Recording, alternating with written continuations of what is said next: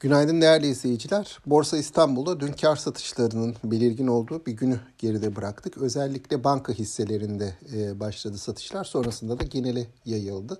Bankacılık tarafında 2024 yılı karlarının e, kredi tarafındaki ve işte faiz tarafındaki artışlar kredi tarafında da nispeten daraltıcı politikalar sonrası azalacağı beklentisi, azalabileceği beklentisi daha doğrusu etkili oldu diye düşünüyorum. Havacılık sektöründe de 2023'ü gayet güçlü geçiren havacılık hisse performanslarının ardından kar satışları e, gelmiş oldu. Bunun dışında diğer sektörlerde de ufak tefek kar satışları gördük. Endekse baktığımız zaman BIST 100'e dahil hisselerden sadece dörtte biri dünü artıda kapattılar.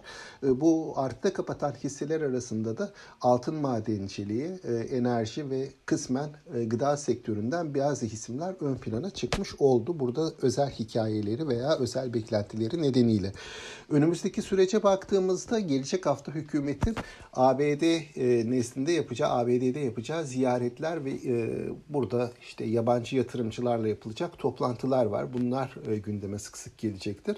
E, dolayısıyla bunun piyasaları olumlu etkileme ihtimali var. Diğer taraftan endeksin yılbaşından beri güçlü performansının ardından bir kar realizasyonu olması da normal karşılanmalı. Gerçi endeksin dolar bazlı getirisine baktığınızda işte BIST 100 endeksinde %5'ler civarında bir artış olduğunu söylemek mümkün. Çok e, yani dolar bastığı e, getiride çok e, yüksek bir getiri olduğu söylenemez ama TL bazında güçlü bir rally yaptı. Özellikle yılın ikinci yarısında borsa.